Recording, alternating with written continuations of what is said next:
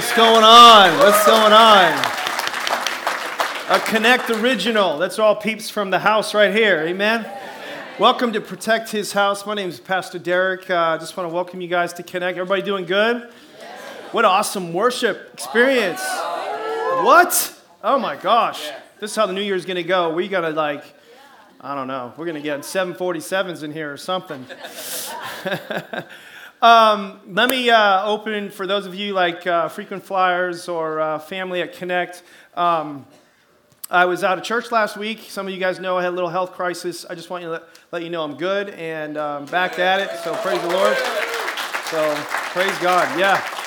It's just a weird thing. I, I don't want to go into a lot of detail on it. I don't want to glorify the devil, but I was an attack. It definitely was a spiritual attack. I was 15 minutes before walking onto the floor uh, to, do, uh, to do church, and uh, I was flat on my back calling the ambulance. So uh, it was just weird. Uh, they say it was a really bad muscle strain connected like a nerve, and it kind of replicated being electrocuted. So it had a very painful uh, result. So um, a couple days later, painkillers, anti inflammatories, a lot of prayer. Uh, I'm good to go. I, I, worked out yesterday, so don't worry about it. um, I, I actually had in my notes, I didn't say this in the first service, but I actually had in my notes that Sunday to pray uh, just the whole thing about prayer, but I was actually talking about praying for your leaders and praying for your pastor. And so it sounds self serving, but I didn't get to say that last week. I didn't get a chance. So I want to say, I want to say today, please pray for your pastor. You know, the Bible says, smite the shepherd and the sheep will scatter.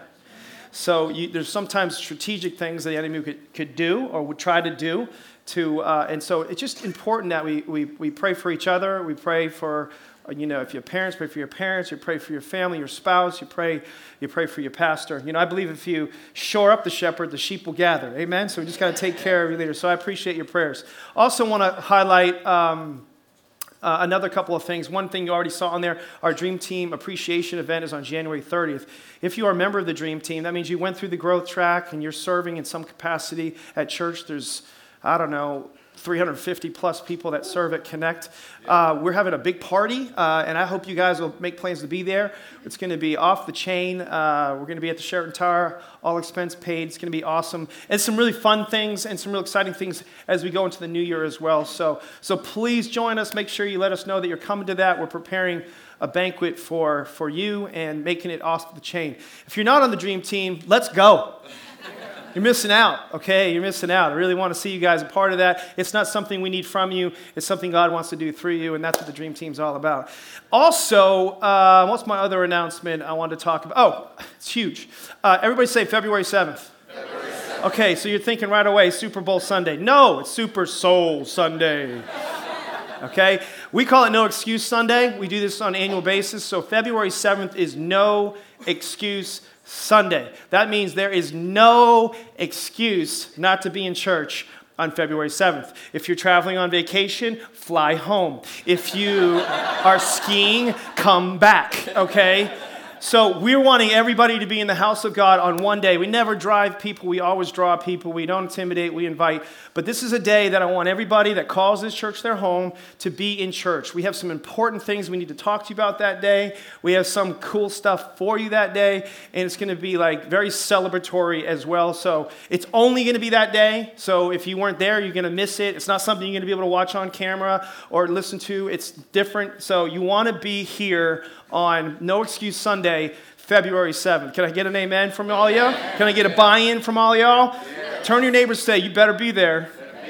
Okay, I'm going to hold you to it. I'm going to hold you to it. All right, as I start, as I start this, um, as I continue our series, by the way, I hope you enjoyed my pastor, Pastor Chris Hodges, last week.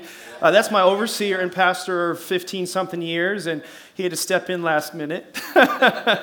he didn't know it yet. I texted him, said, Did you know you preached last Sunday at my church? no, I didn't. I said, Well, thank you. I'll send you an offering. No, I won't. Yes, I will. No, I won't. Um, anyway, um, we're in a series, and I'm continuing, and basically, I was thinking about, in fact, speaking of Pastor Chris, he's a Cajun, he's from Louisiana, so he always tells these Boudreaux Thibodeau jokes. And so Boudreaux is this just kind of typical Cajun.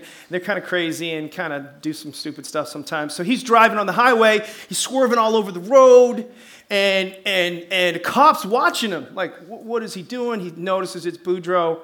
Says, oh, Boudreaux. So he pulls Boudreaux over, comes up to the window. He says, Boudreaux, what you, know, what are you doing? You're swerving all over. You know, what's going on?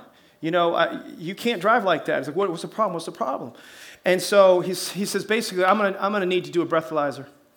And Boudreaux says, no, you can't do that. He says, why can't I do a breathalyzer? He says, because I'm asthmatic. He says, okay, fine, fine. Then we're going to have to do kind of a different type of test. You know, we're going to have to do uh, a, a urine sample. Boudreaux said, no, no, no, no, you can't do that. I can't do that because I got diabetes. So the cop says, oh my gosh, so we're going to have to do kind of a different type of test. You know, what can I do? I mean, I'm going to have to, um, I'm going to have to get, you know, a blood sample. Boudreaux says, no, no, no, you can't do that because I'm a hemophiliac. Cop says, That's it. You're going to have to get out of the car, and this is your test. You're going to have to walk the line. Boudreaux says, I can't do that. No, neither. He says, Why can't you do that? He goes, Because I'm drunk. That's a typical Boudreaux joke, okay? So sometimes our prayer life is like Boudreaux's driving. We're swerving all over the road. Sometimes we're getting sidetracked and sidelined, and we're not getting where God wants to get in our prayer life. So, this message in this series is about successful prayer, making sure that we can get to our destination, making sure we can get through to God. Next week, I'm going to talk about powerful prayers, how to get results in your prayers. Anybody interested in that? You don't want to miss that next week. But in this, in this whole Protect His House series, we're trying to avoid some of the, the sinkholes and, and set traps of the enemy and the, and the common uh, accidents, the prevalent accidents that can happen in our temple. Like, that's what I think about last week you know, the temple of God, the, the house of God, but also, also the earth in which we live. And so I'm going to give you some stuff that's going to help you with that. Today's message is titled Pray in His Name. Pray in His Name. And we're going to look at some important texts um, from the Gospel of John. John, in particular, 14, 15, and 16. And um, you're going to see something very important that happens, but there's kind of two questions I'm going to answer in the message. Why, why don't we pray? Why should we pray? Why don't we pray? Why should we pray? Under each one of these questions, I'll have some subpoints. If you're a note taker, this is one of those you're going to want to take a lot of notes. If you're not a note taker, you should take some notes. Okay? Um, but basically, here's what's happening in these three big texts John 14, 15, and 16. Jesus is having a conversation with his disciples, and it's, it's, it's most theologians believe it's the Last Supper. You know, you know what I mean? The Last Supper. So it's like they're all reclining at the table, they're eating a meal, they're all like sitting Indian style, real low to the ground. You've seen the picture. Leonardo da Vinci's over in the corner painting them. That's funny. I don't care what you say, that's funny. And in John 13, Jesus gets up from the table and he, and he washes the disciples' feet. Okay? That's what happens in John 13. On the bookend, on John 17, Jesus is praying like the prayer. Some people actually thought, think that's the model prayer, and the Lord's Prayer is actually, uh, you know, uh, is actually the, the Luke 11 and, and what we've been talking about so far, that model, that model prayer. But Jesus is in, in John 17, he's praying to God. Many people believe that he's in Gethsemane at that time, praying to God. But John 14, 15, and 16, he unpacks some things and he tells them something, this particular kind of choice select phrase that you don't see in any of the other gospels. You don't see in Matthew, Mark, or Luke, and you don't see it prior to this particular time. He's in the last week, days uh, of his life. Now, if you think about your own life, if you were in the final days of your life, it, you tend to say the most important things in the final days of your life. Does anybody understand what I'm saying? Like, you wouldn't be like, you know, hey, you guys want to go to Chick fil A? No, you'd be like, I need to tell you some, some really important things. So Jesus is unpacking some stuff, and uh, they've never heard, the disciples have never heard this teaching, this, this important phrase before. Also, behind that teaching, that these words that he's about to give them, it's the finality of his mission. He's come from heaven to earth to show us the way. He's come from heaven to earth to create an access point from mankind back to God because of sin. So that's his mission. He's in the he's done like fourth and one. He's going to the AFC championship. He's like just about there. Come on, Patriot fans. How many's excited about that? Wow, you guys get excited. You know, it's like, whoa, I felt the anointing come in the room as soon as they said Patriots. All right. So, so he's, that's what's going on. But there's another thing that's going on that I'm going to unpack as we go forward. He's not only making a connection here, he's transferring dominion back here on the earth. Okay? So you're like, I don't know what he's talking about. Hang on. So John 14, 13, here's what it says. And whatever you ask, these three words are key, in my name. Everybody say, in my name. Whatever you ask in my name, that I will do, that the Father may be glorified in the Son. If you ask anything, what? In my name, I will do it. John 15, 16. You did not choose me, but I chose you, speaking to his disciples, and appointed you that you should go and bear fruit, that your fruit should remain, that whatever, or like sometimes we say at home, whatever, whatever you ask the Father in what? My name he may give you. John 16, 23 through 24. Again, he didn't say this any other time, but this time. And in that day you will ask me nothing. Most assuredly I say to you, whatever you ask the Father, let's say it, in my name he will give you. Until now you have asked nothing in my name. Ask and you will receive that your joy may be full. Here's your big idea. Put this in your notes. You protect his house with his name. You protect his house, your temple, the temple of God, the, where we worship, the, the earth itself. You do it with his name. The secret to a lot of the things that are going wrong and going right are connected to the use, the proper use of the name of Jesus. There's still power in the name of Jesus. There are songs we sing, there is power in the name of Jesus. At that name, every knee will bow, every tongue will confess that Jesus Christ is Lord to the glory of God the Father. We can choose to bow to that name, or we'll ultimately have to bow to that name because it's above every name. It's the name that's above every name. There's no other name given among men whereby people will be saved. It's just Jesus' name. That name name, Satan trembles, the demons tremble at the name of Jesus. It's a very important name. Is anybody getting what I'm saying? I'm preaching up in here. It's getting early. It's early, but I'm going to preach early, okay? So the name is key. The name is key. If I told my one of my daughter, my daughter Morgan, sometimes I come home from work and the, and the den is a mess. Now, our den is a converted garage because we had so many stinking kids. So we converted our we converted our garage to a den. Sometimes I come in, the den is not up to snuff. That's my word of just saying it's just it's not at standard. I'm kind of a strack personality. So I walk in, I'm like, oh, and I go upstairs and I look for a kid, any kid. Just give me a kid. Who's responsible for what's going on in the den? Morgan's like, it's not me, it's not me. Everybody, not me, not me. That's what happens all the time. I said, I think it's Madison. You go downstairs and you tell Madison to clean up that den. She goes downstairs, tell Madison to clean up that den. She comes back upstairs, Dad, she won't clean up the den. So what did you say?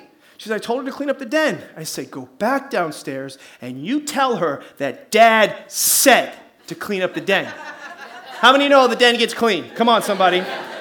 Because there's power in what? The name. So my name is nothing next to the name of Jesus. Your name is nothing next to the name of Jesus either. But as I was discovering, even in prayer this week, on my knees over there for the first two weeks in prayer and fasting, every single morning here, one of the things that God was just, just showing me is new revelation on the name. In the name of Jesus, we have access to God according to his word. In the name of Jesus, we have his attention. We gain his attention. You know, the, the Hebrews would come to pray, and before they came to pray and come into the Holy of Holies, they would begin to declare the different names of God. Why? Because the name is like a password into the Holy of Holies. You know those doors where you come to and you want to get inside, you want to, there's something cool happening there. There's, there's some kind of opportunity in there, but boom, the slot opens. What's the password? What's the password? You know, you, if you don't know the password, you can't get in. That's what Jesus' name is like. It gives you access. The name also, as we'll discover today in particular, gives you authority. So you get the access to, the attention of, and the authority over everything in the name of Jesus. It's powerful. Amen? So, why in the world are we not praying His name? I think there's two kind of reasons to pray, but there's three reasons why we don't pray. Let me give you that uh, as we go forward. Here's the here's the one of the reasons why we don't pray. Number one is complacency. Complacency. Some, sometimes we are this way because it doesn't affect me. It doesn't relate to me, my sphere, my world, my realm, so to speak.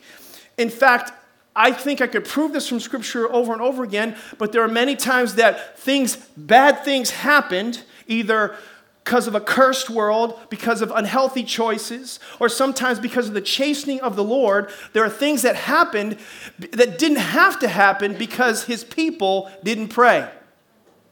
Can I have an amen or no oh me out there? Anybody? Okay? So, so sometimes as Americans, we are, we're fat cats. You know what I mean? We've got first world problems and things like that. And so as a result, this is my personal opinion. I believe judges have been appointed, laws have been passed uh, because p- believers didn't pray. We have, there's an apathy, a complacency, and what does it matter to me if the Ten Commandments are not hanging up in the court in my state? I don't care. It's not, it doesn't affect me. What does it matter to me if, oh, the, the Christmas tree was taken down in Washington, D.C., and now they're not celebrating anymore after 100 years? Well, it doesn't affect me. We don't, we, we just, there's a complacency. But when it hits home, when your kid is sick, when your kid is dying of cancer, when your, when your wife is, you know, under attack, oh, that's a big difference. 9 11, when 9 11 hit, which is pretty adjacent to us, the, the, the churches swelled up. People began to pray. The Boston bombings, oh, Pastor, are you going to preach on that this Sunday? Why? Because it affected us personally.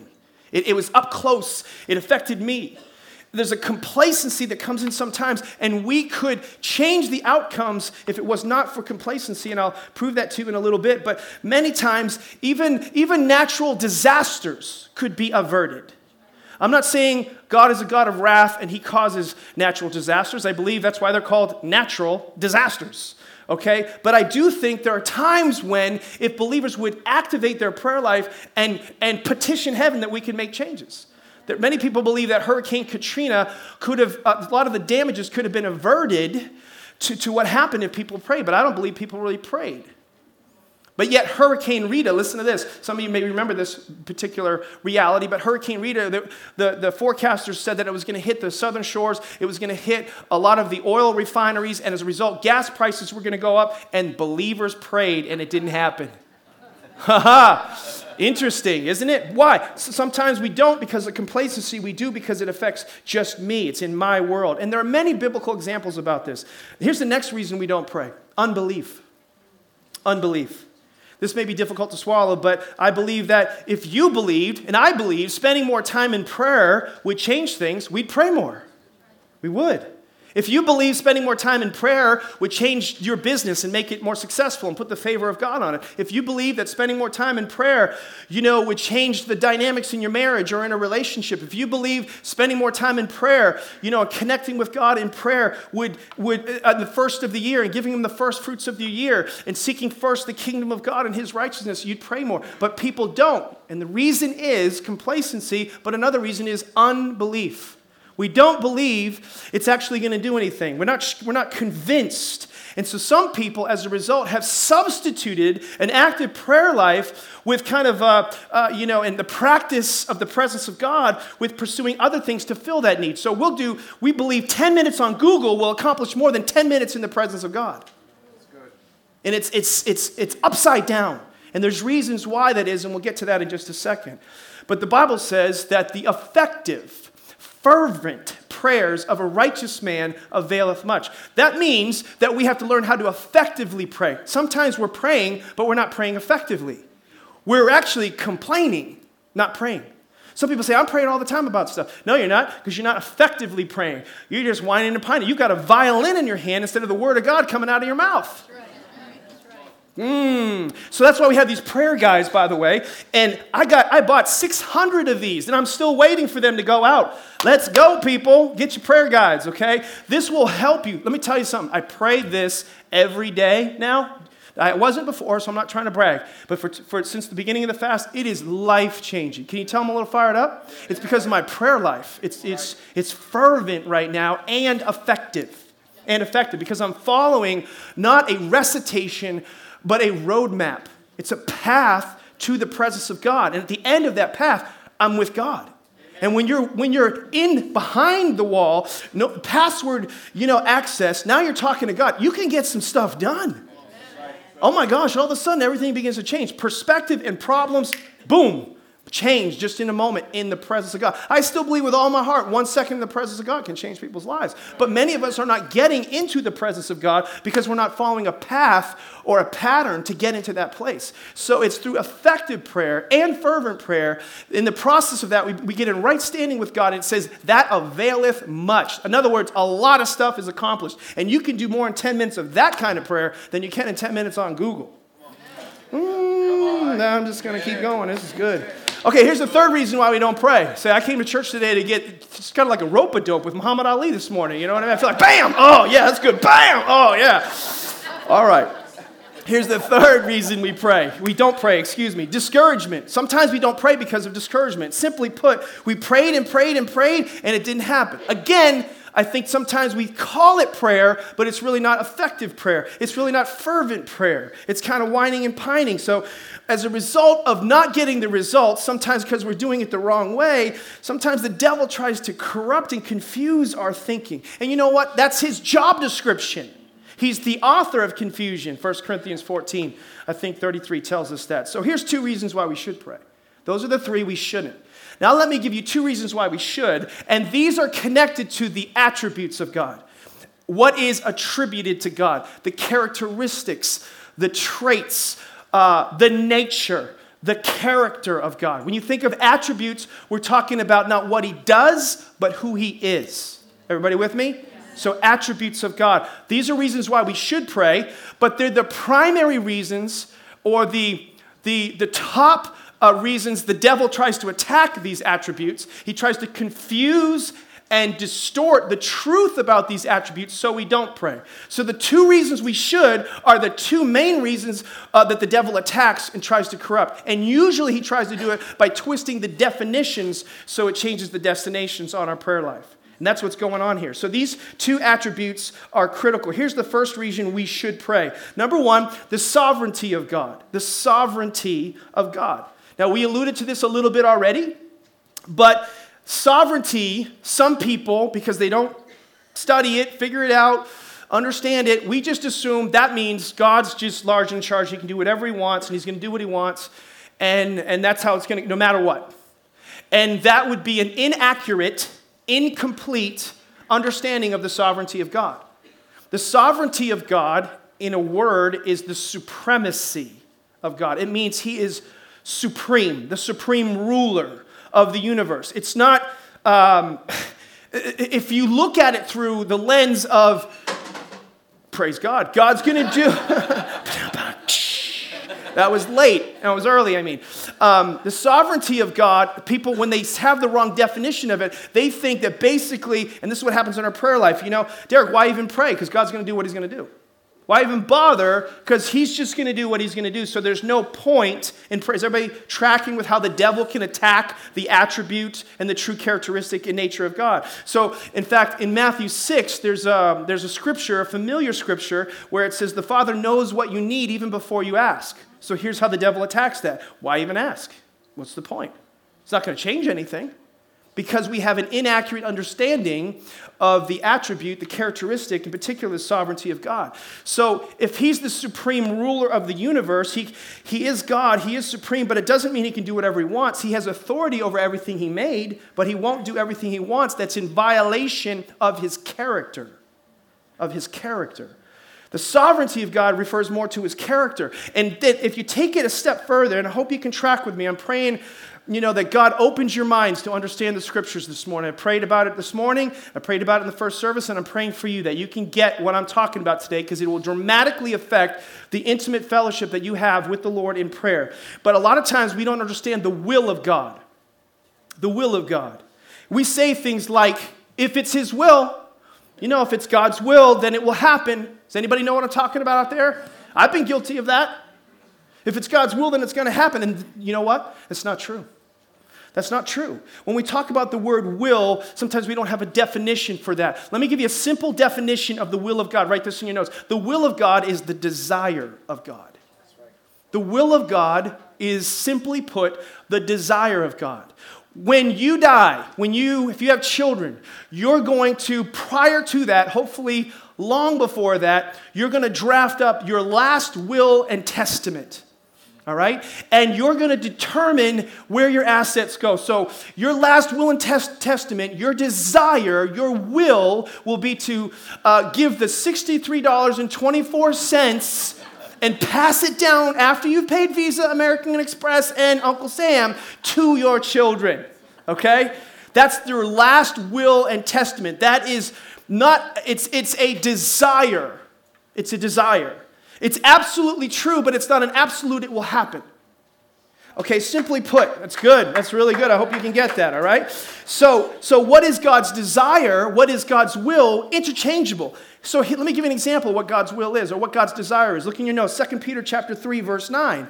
This is a big subject, eternity, eternal security. The Lord is not slack, or your Bible might say slow, concerning his promise, as some count slackness or slowness, but is long suffering toward us, not willing, circle or underline those two words, not willing, not desiring, interchangeable, that any should perish, but that all should come to repentance. Now, here's a question. I don't, you don't have to answer this out loud, but I think you know the answer. Are all, is all humanity going to come to repentance? No, they're not. Many will, but many won't. Many will say to me, Lord, Lord, did we not do X, Y, Z, blah, blah, blah, blah, blah. And Jesus will say, Depart from me. I never knew you. I never knew you. Gnosko is the word. I never intimately knew you. We weren't in fellowship and relationship. So again, the sovereignty of God sometimes gets in the way uh, that definition of our relationship with God. And so God's will is good for us, but we're created in His image. So if our will does not line up with His will, we will not see the goodness of God in the land of the living. That's what happens, okay? So we say things like, if it's God's will, it's going to happen. No, God's will is good for us. According to his word, every good and perfect gift cometh from the Father of lights to us. Jeremiah 29, he wants us to prosper and be in health, and he's got a plan for us, and I promise you it's good. That's his will and testament for us, that's his desire for us. But when we pray, we need to pray, Thy kingdom come, Thy will be done on on earth as it is in heaven. In heaven it's good, but my will needs to bring line up with his will and bring heaven to earth. That's what happens when I pray in Jesus name. In Jesus name. Praise the Lord. Amen. So, so I can summarize it like this, okay? Write this in your notes. The good things that happen in this life is because your will moved God's will from earth to heaven. The good things that are going to happen in your life are because you prayed that God's will and your will, er, heaven and earth come together. Luke 11, 2, again, talked about we just, your will be done on earth as it is in heaven. So this is strong, but you need to hear this. Kind of want to shock you into praying a little bit. I got shocked last week, so maybe that's why I'm acting like this. I got electrocuted, okay? All right? But but nothing good is going to happen if his people don't pray.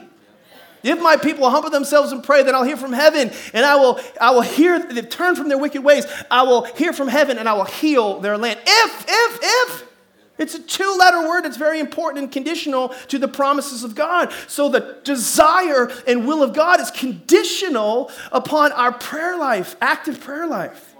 It's God's desire for it to happen, though, but we must be people who pray. But Christians, a lot of times this is true. People have been Christians a long time. They, they speak in Old King James with this, if it be thy will. If it be thy will. When do we ever talk like that? If it be thy will, my neighbor will be saved. We already know God's will for that. It's God's will that you get off the recliner and go over and talk to your neighbor and invite him to connect. It's God's will that you do that. We already know God's will is for us to pray and seek from heaven and seek heaven and seek his face. It says in Matthew 6:33. So sometimes there's nothing to pray about. But when we pray, we're trying to get our will lined up with his will, earth and heaven to connect, and in the process, amazing things happen. Now, I'm gonna transition now. Everybody handle this? I'm going to a text, and when I read this, you are going to have no idea what I'm talking about. This is the hardest part of the message for me. And normally a speaker wouldn't say that, but I'm saying that so you, you're more acute, you don't check out. Okay? So everybody tune in. Ready? All right, so here's what's happening in this next text. I'm going to give you an Old Testament text and a New Testament text, and it's going to unpack what Jesus was trying to do in the Gospels. He was not just trying to give them a power phrase to just use all the time in recitation and say at the end of their dinner prayer. He was doing something to reveal to them how to transfer dominion back to uh, his disciples, which we are those disciples as well. Are you tracking with me? Okay? So I'm going to start in the Old Testament with a story. It's a prophetic story through the lens of a prophet. Jeremiah 32 8, it says, Then Hanamel, my uncle's son, came to me. This is Jeremiah's cousin. In the court of the prison, according to the word of the Lord. That's where Jeremiah was in the court of the Lord. And it said, he said to me, Please buy my field that is at Anathoth, which is the country of Benjamin, for the, you might want to circle this, right of inheritance is yours, and the, circle this, redemption is yours. Buy it for yourself. Then I knew that it was the word of the Lord because he'd already told him that. So I bought the field from Hanamel, the son of my uncle, who was in Anathoth, and weighed out to him the money, 70 shekels of silver. And I signed the deed and sealed it. Remember, deed and seal. It took witnesses, weighed the money on the scales, and then, watch this, I, I took the purchase deed, both that which was sealed according to law and custom, and that which was open. Now, let me try to explain this to you as good as I possibly can in short notice. There's these two things going on here first. One, there's what's known as the right of inheritance and the right of redemption. The second thing that's going on here is that we have a, a sealed um, deed and we have an open deed. It's kind of like a title, or you guys know what a deed is. A sealed deed, there is an original owner on that deed. So if you bought a car, you're the first person to buy the car, you're going to be on the front of that title. On the backside, though, it could be open to other people to purchase that or be on that title later on. So sometimes you have a sealed deed, and then it can be transferred, and through an open deed, somebody else can have ownership to that. Everybody tracking with me?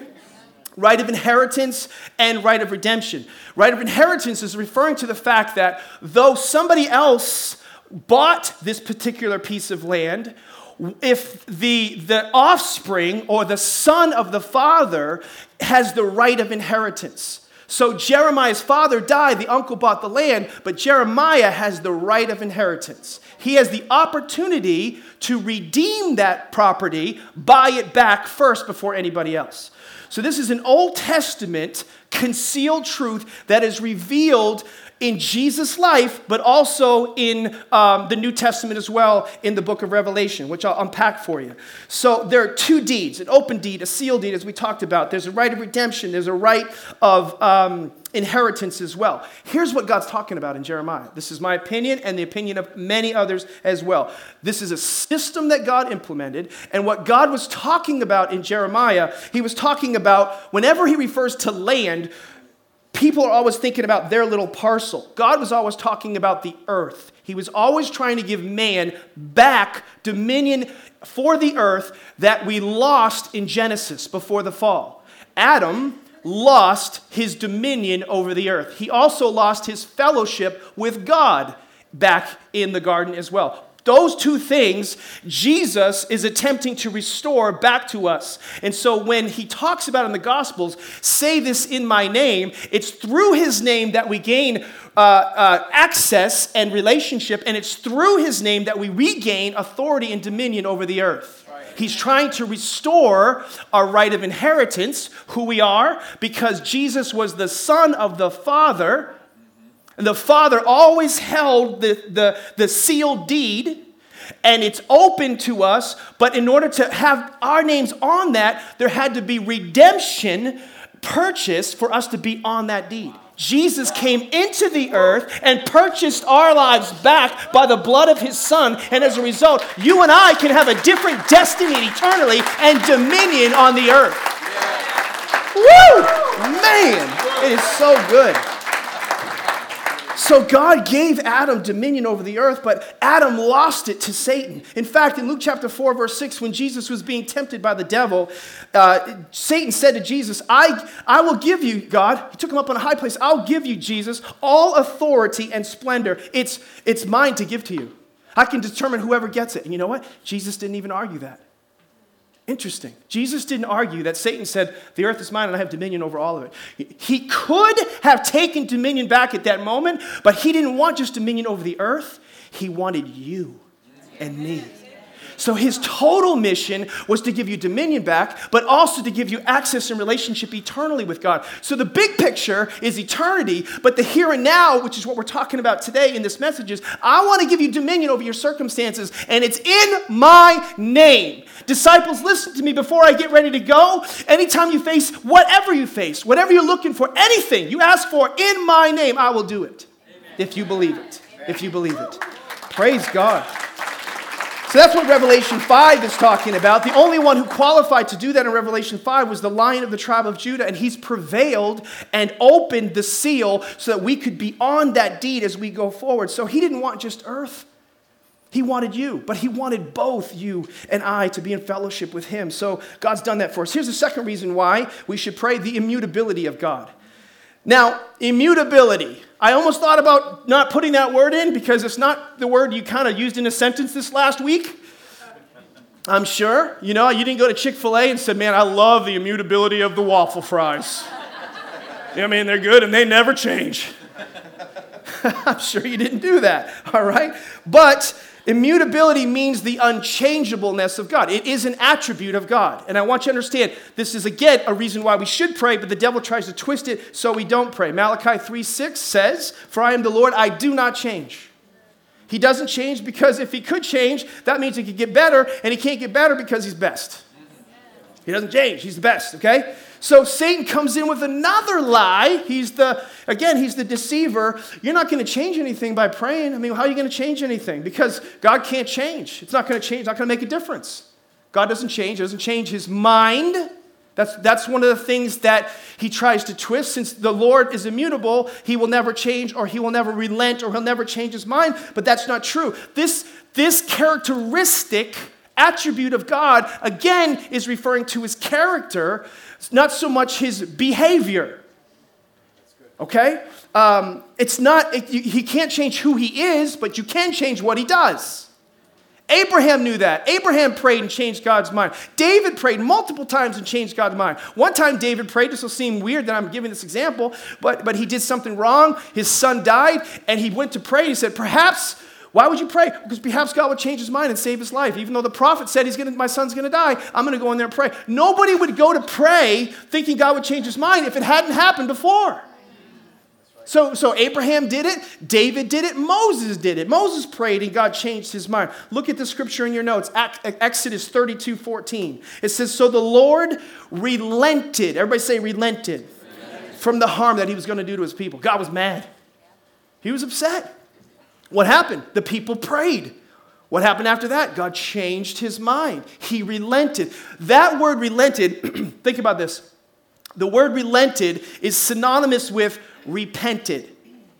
In fact, the Old Testament translators chose not to translate that word repented into the English word repented because we would misinterpret it and assume, they're wise, we would assume that God had sinned and that would confuse us. But that word relented, you could put a P for the L, repented just as easily. easily. In fact, in the New Testament, the word repented in the Greek, the actual uh, language, that, the original language it was written in, it, it comes from the Greek word metanoia. Meta basically means change, noia, mind, where we get knowledge change mind. Most people think it's change direction. No, it's change your mind. Actually, when you repent to change your behavior, you first have to change your mind. To change your direction, you have to change your thoughts. The progression of sin is thoughts, words, deeds. So God can change his mind and not sin. So it's a change of it's a change of mind. God can repent. God can relent. 41 times in the Old Testament, that word relent is used, and every single time of those 41, it means to change his mind. And God did change his mind. He's changed his mind multiple times in our lives when we pray. You guys remember the story of Jonah, right? Jonah and the whale. What's the story? God tells Jonah, Go to Nineveh. I want you to preach judgment. In 40 days, they'll be destroyed. Jonah says, No way, Jose, I'm not going to do that. He leaves, goes the opposite direction, south when he's supposed to go north. He gets, he gets on a boat things go really bad. They throw him off the boat. He volunteers for do that because he knows he's violated God's word. He gets swallowed up by a fish. The fish takes him all the way back to Nineveh and spits him out on Nineveh. Hello, we might as well do what God's going to say, right? Okay, so he gets there and he begins to preach for 40 days judgment to Nineveh. What happens? They're going to be destroyed, right? That's what God said. No, that's not what happened. They prayed and sought God. Was Nineveh destroyed? No. Why? Because they prayed. Now, of course, Jonah was all upset. He's like, if you look in chapter four, it's just four chapters, easy read on a cool story. Chapter four, he's like mad at God. He's like, I knew you were going to do that. You told me to go there and preach judgment, and that's why I didn't go, because I know you're a merciful God and you're a compassionate God, and you always change your mind in favor of people who will pray, and they deserve judgment. and now you made me look bad, and I'm a prophet who spoke that God was going to do this, and it didn't happen. I might as well die. That's what every prophet who doesn't get what, what they prophesy come to pass prays. You can look at all throughout the Bible. I might as well die. Kill me now. because all the words from God are submitted to the God of the Word. They are all submitted to the God of the Word. So, what's so great about this? If we pray, everybody say if. God will, God's good. God's always going to be merciful. He's always going to be compassionate. He can't wait to let you off the hook. He wants to relent, repent, and change his mind. He's all powerful, which is one of the attributes of God as well. Omniscient, omnipotent, omnipresent. These characteristics should cause you to want to pray if we don't let the enemy twist us. And God wants to restore back to you not only access with God, but authority over the earth in which we live. Amen? Is that good? Why don't you stand to your feet? I want to pray for you. Hallelujah. I'm feeling good this morning. I feel like I could storm hell with a water pistol. That's what I'm saying. ha! 1 Peter chapter 3 verse 12 Vanessa was quoting this earlier for the eyes of the Lord are on the righteous and his ears are attentive to their prayer. I'm going to encourage you before you leave today. If you have something going on in your life that needs prayer, don't be afraid. If you're here for the first time, I promise you nobody's going to freak you out or, or, or just, you know, nobody's here to scare you. Jesus wants to save you. God wants to help you through. But there, there are situations that you are facing sooner or later. You're going to hit a lid, a wall, an obstacle that you cannot handle by yourself. And that's why Jesus said what he said to the disciples whatever you ask for in my name, I will do it. But you have to understand the access and the authority and the attention that you can get when you use the name of Jesus. And where two or more are gathered in my name, there I am in the midst. When you call upon the name of the Lord, you will be saved. The name is critical to everything that is going on in our life. Would you bow your heads? Let me pray for you. One thing that's so powerful about the name, Jesus, is what you did for us. You made it possible. You made it possible on your mission for us to be in relationship with you. That fundamentally is what has changed my life and the change changed the lives of hundreds of thousands, millions of people all over this earth, where because of what you did, our destiny, our the purpose and plan for our lives could be altered forever because of Jesus. But it's only through Jesus that's made possible. So if there's a person here today that maybe came in and this is a little new to you and I get it, but something's happening on the inside of you and I get that too because that happened to me. And you want to you want to come into relationship with Jesus? You don't have to go to church 2900 times. You don't have to know the Bible like somebody else. You just have to know Jesus. You can't claim membership somewhere. I don't want you to meet church. I want you to meet Jesus, sir, man, boy, or girl. If that's God and He's knocking on your heart and you want to know Jesus Christ today, I'm not going to call you down front, although I would encourage you after the service is dismissed to come down front and tell somebody so they can give you your next steps. But if you want to know Jesus, I want you to raise your hand. Good and night. Say, pray for me right now before I leave. God bless you. Yes, yes, yes. Awesome, awesome, awesome, awesome. Four, five, six, seven. That's awesome. Good and high so I don't miss anybody at the back. Thank you. I see your hands at the back. That's awesome. That's great. God bless you for your courage. It's the most important decision in your life. If you're listening online, you respond to as well. It's so important that you don't, you don't neglect the opportunity because tomorrow is not promised to us. We don't ever want it. God doesn't want anyone, He's good. He doesn't want anybody to be separated from Him. But relationship starts with Jesus. Would you pray this prayer with me? And those that raise your hand, pray this prayer from your heart. Everybody join in. Say, Jesus, Jesus I ask you today ask to save me. Now is the day of salvation. Come into my heart. Be my Lord and Savior. I want to start that relationship with you, that fellowship with you, that constant conversation with you. And I know it's in the name that I am saved. I know it's in the name that I am set free. I know it's in the name that my purpose and plan is found. Thank you, Jesus. And all of God's people said, Amen and amen. Come on, let's give the Lord a big hand clap.